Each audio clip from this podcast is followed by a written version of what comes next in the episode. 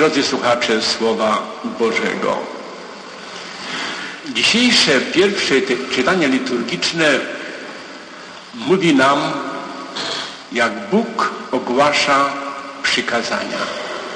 Mojżesz nie przypuszczał, że przykazania, które otrzymał od Boga, staną się od tego momentu nie tylko miarą miłości do Boga i człowieka, ale będą również punktem niezgody między wierzącymi i niewierzącymi.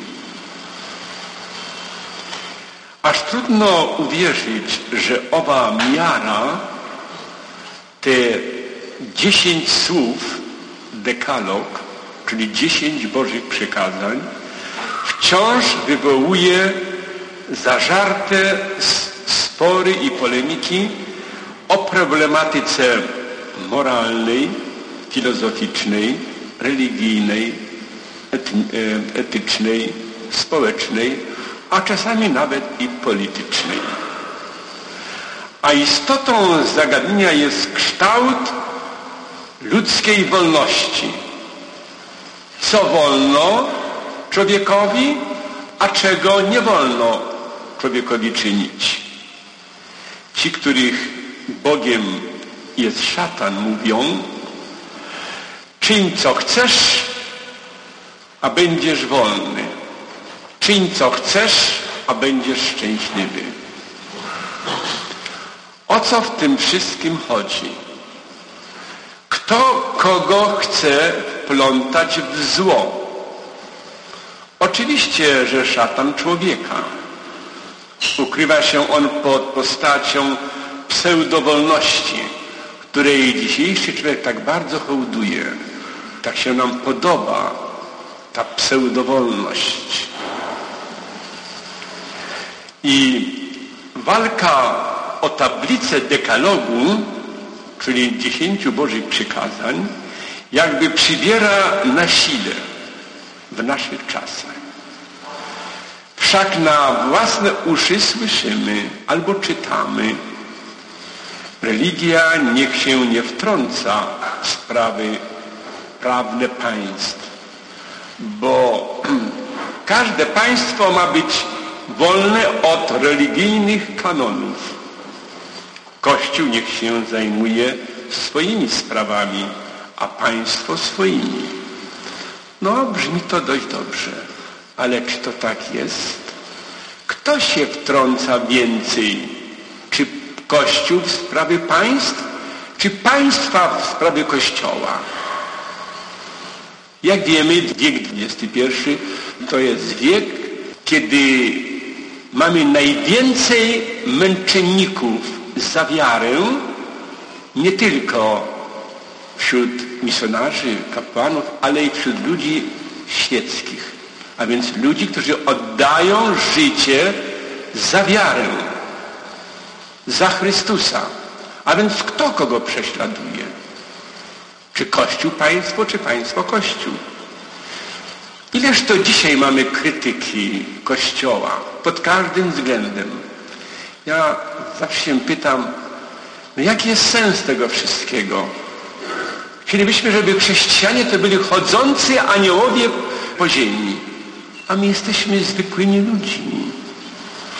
A więc to zwykły człowiek grzeszny popełnia zło, nie Pan Bóg, nie Kościół, bo Kościół jest społecznością, którą ustanowił Chrystus, jest ono, i ona jest społeczność święta. Ona ma świętą naukę, święte sakramenty, a to, co jest grzeszne w Kościele, to jest, yy, powiedziałbym, tylko objaw naszej ludzkiej słabości. I trzeba to rozumieć. Trzeba odróżnić w Kościele pierwiastek boski, święty, niezmienny i pierwiastek ludzki, grzeszny.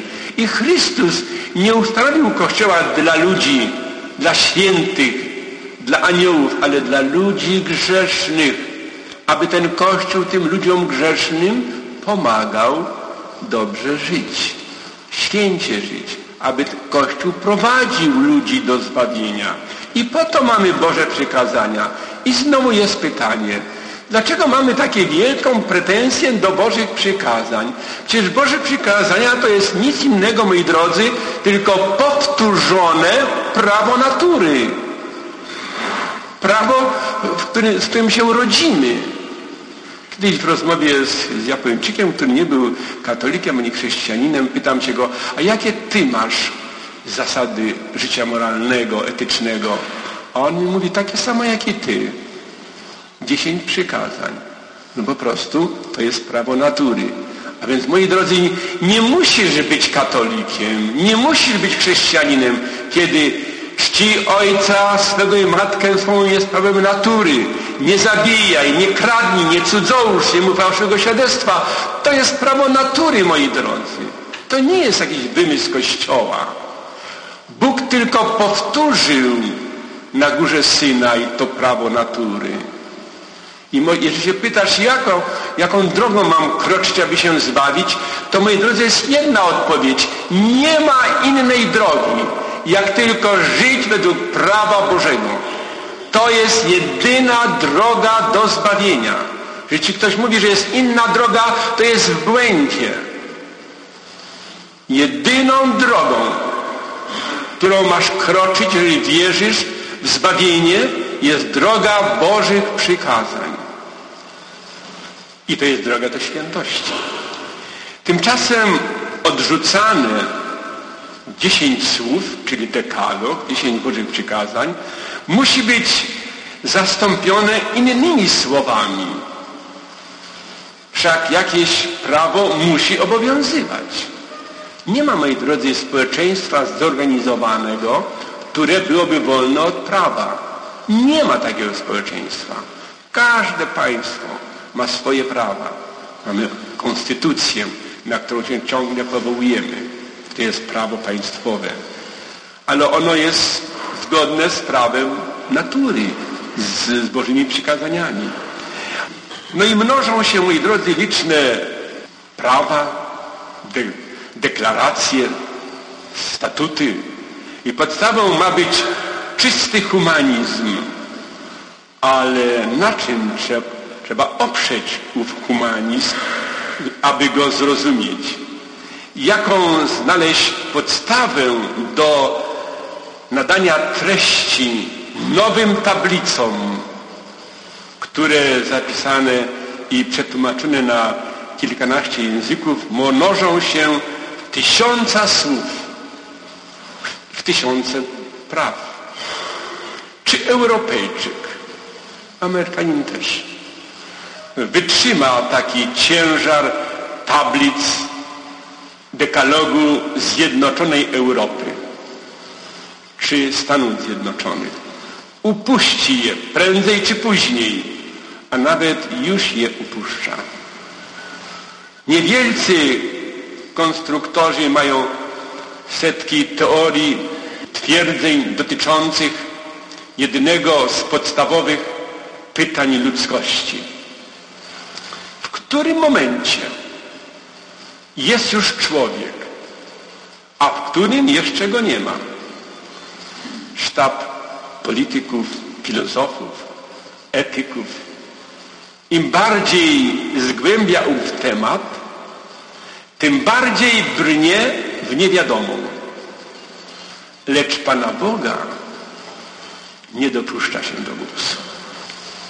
I trzeba więc, moi drodzy, posprzątać ten niesamowicie wielki teren ludzkiej duszy współczesnego człowieka. Jest on bowiem zaśniecony, jest zaśniecony jakby świątynią Ducha Świętego. Pełno w niej sprzedających, co się da, jak się da i gdzie się da i zarabiających, na kim się da.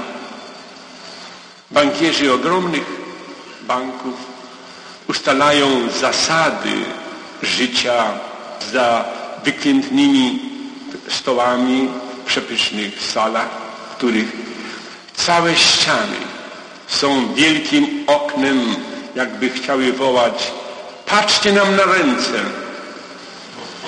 Jesteśmy uczciwi.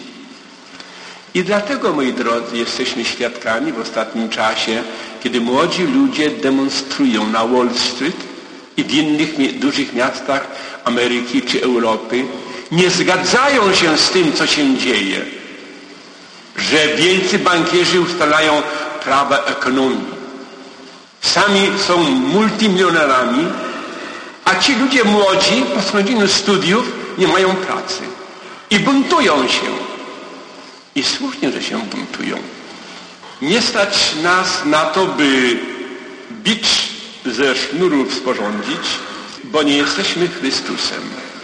On może to uczynić, może wszystkich powyganiać ze świątyni, pieniądze porozrzucać, stoły powywracać. On może to uczynić, bo od Ojca pochodzi i po to przyszedł na świat, aby ludzie żyli w prawdzie. On ma prawo do czystego serca. Jak posprzątać dom, w którym żyjemy? Jak y, z targowiska uczynić świątynię, którą jesteśmy? Jak przygotować nas jako społeczeństwo, jako Kościół na ponowne przyjście Zbawiciela? Trzeba, moi drodzy, wciąż na nowo uczyć dekalogu dziesięciu przykazań. Trzeba uczyć dzieci, młodzież i starszych. Tydzień temu na mszy świętej dla dzieci i młodzieży o godzinie dziewiątej zapytałem, a więc były dzieci, które w tym roku przystępują do pierwszej komunii w maju, siedziały tu w pierwszych ławkach i po drugiej stronie była młodzież z high school, która w tym roku y, przyjmuje sakrament bierzmowania. I zapytałem się ich, słuchajcie, a ile mamy przyka Bożych przykazań? I te maluchy tutaj na pierwszej, w pierwszej ławce prawie wszystkie podniosły rączkę do góry. A nasza młodzież siedząca po drugiej stronie, tylko trzy ręce były podniesione do góry. Na pięćdziesiąt młodych ludzi, którzy się przygotowują do bierzmowania. Ja mówię, jak to? Wy nie znać, nie wiecie, że mamy dziesięć przykazań Bożych, według których mamy żyć, które nas prowadzą do zbawienia, bo nie ma innej drogi, tylko droga Bożych przykazań. A potem kiedyś zapytałem, a kto zna na pamięć te dziesięć przykazań Bożych, to znowu te maluchy podniosły rączkę i dość dużo ich podniosły, prawie wszystkie. A młodzież tylko jedna dziewczyna podniosła rękę, że zna dziesięć Bożych przykazań. Moi drodzy, jak żyć? Jak postępować? Jak się nie zna dziesięciu Bożych przykazań? przykazań? Jak liczyć, dodawać, odejmować, mnożyć, jeżeli się nie zna tabliczki mnożenia? A więc, moi drodzy, dziesięć Bożych przykazań, dziesięć słów pochodzących od, pochodzących od Boga. To jak powiedziałem, nie są niczym innym, tylko powtórzeniem prawa natury. I nie musisz być katolikiem, żeby ich przyjąć i żeby według nich żyć. A więc, moi drodzy, trzeba uczyć tych Bożych przykazań bez nadinterpretacji, bez indoktrynacji, bez fałszywy, fałszu polityki i dyplomacji, bez egoizmu, bez religijnej egzaltacji. One są takie proste, tak łatwo ich zrozumieć. Nie, nie potrzebujesz się wysilać, aby ich zrozumieć. I dlatego w Wielkim Poście wołamy, pomóż nam o ukrzyżowany, żyć według Twoich przykazań.